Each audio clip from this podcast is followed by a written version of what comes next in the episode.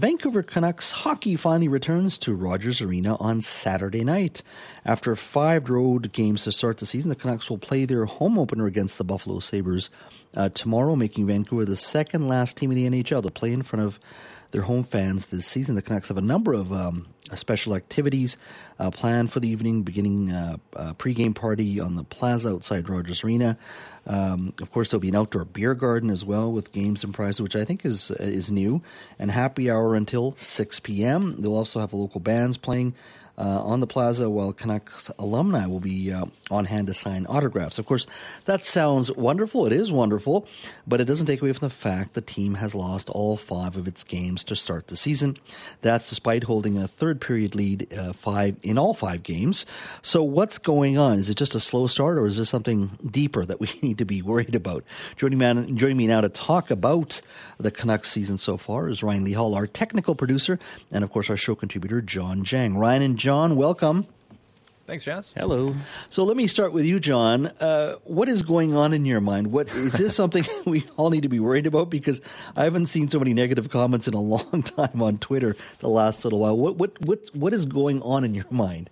Well, first and foremost, I hate to burst the bubble, but if anyone thought the Vancouver Canucks were going to win the Stanley Cup this year, it's not happening. And if you kind of went into this season expecting the Vancouver Canucks to be an interesting team that might be somewhat competitive, but probably not a lock to make the playoffs, then what you're seeing in the first five games really shouldn't surprise you. What we're seeing is a team that clearly has issues on that defense. It just doesn't have enough talent on the blue line for them to sit comfortably back. Even if they have some good leads going into the third period, they're not a team that is able to just coast by. They need to give a full 60 minute performance. And so far through these first five Jazz, that hasn't been anywhere close to what the product has actually been out there. Ryan, have you been watching the games? Uh, you know what? Honestly, no. No? No, not a lot. Not a lot.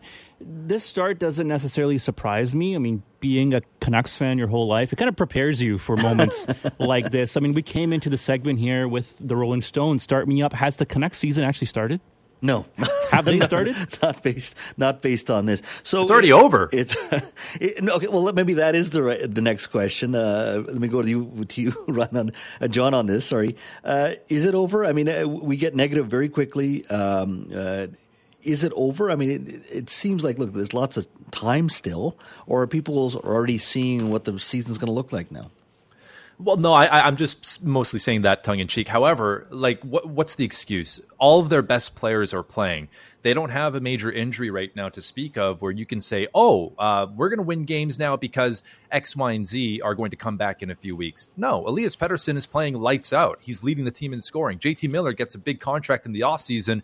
He's you know, he's putting up some points, but he's not doing great defensively. Bo Horvat is there. Brock Boeser is back from his injury from the preseason. Mm-hmm. Patrick Demko, Quinn Hughes. Like the star players are here, Jazz. There's no reinforcements waiting in the wings. This is it.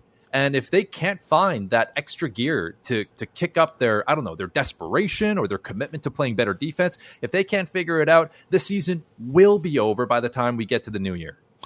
Uh, Ryan, uh, I think the uh, the total salary for the team is what 80 million or something like that. So what in your mind is missing? If, if Jawn is saying that look, we've got uh, great players, uh, it's perhaps it's the uh, the character players that we need more of. I don't know. What do you think? If you were a manager for a day or a coach for a day, what would you change? Uh, defense. Their their defense is just horrific. Jazz. I mean, defense was their problem over the last few seasons, and they haven't necessarily really changed anyone over on the back end. They keep bringing back the same sort of guys, and yet they wonder why aren't we winning? Yeah. Why aren't we winning games? Maybe it, has something to do with you bringing back the exact same team. I mean, you did sort of rattle off there, you know, they're going to have a beer garden at this game and all these things, but are they going to win? are they going to win? If you are a fan right now, what's the draw to watch this team? Why mm-hmm. should you sort of again 0 and 5? They've blown a lead in each of those five games.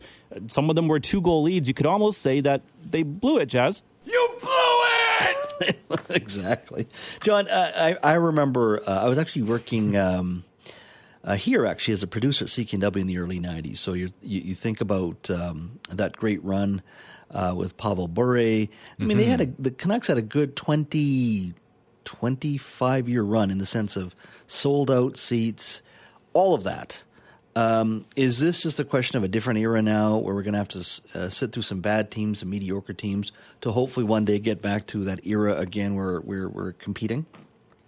I, I hope it doesn't take so long, um, but certainly this is not a finished product. You look at the Vancouver Canucks team from 2011, they were the best team in hockey, Jazz. They had yeah. the number one scoring offense, they had an elite defense that could shut down opponents' uh, top players each and every night. They had one of the world's best goaltenders in Roberto Luongo. So they had everything you could possibly want. This team doesn't have anything close to that just yet. They've got potential. Like I mentioned, they have young players that have a lot of upside, but until we see that they are going to be the best players in the game, Mm-hmm. I just don't know if Canucks fans should have too many reasons to get overly enthusiastic. I would, if I, like honestly, if I was trying to buy tickets for my family of four to go and watch a hockey game, I'd be more interested in buying tickets for the Abbotsford Canucks than the Vancouver Canucks right now because at least oh with Abbotsford, it's a cheaper product and yeah. they're younger, hungrier players wanting to prove themselves there. Last year, were they selling out still the Canucks? Are there were there tickets available generally?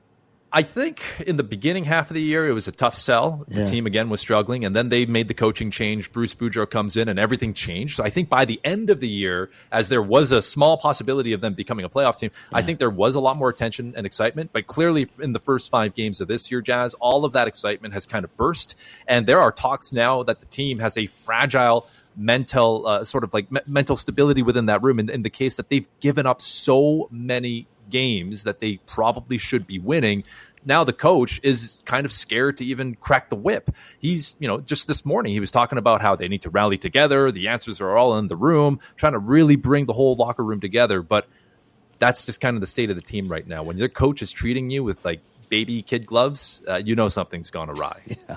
Well, let's hope uh, things turn around on Saturday when they play the the Buffalo Sabres. Ryan, John, thank you.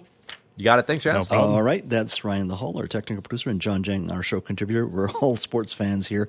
Uh, so we were talking about that uh, yesterday and today as to how bad they've been playing. So it was time to have a discussion. Hopefully, they do turn things around.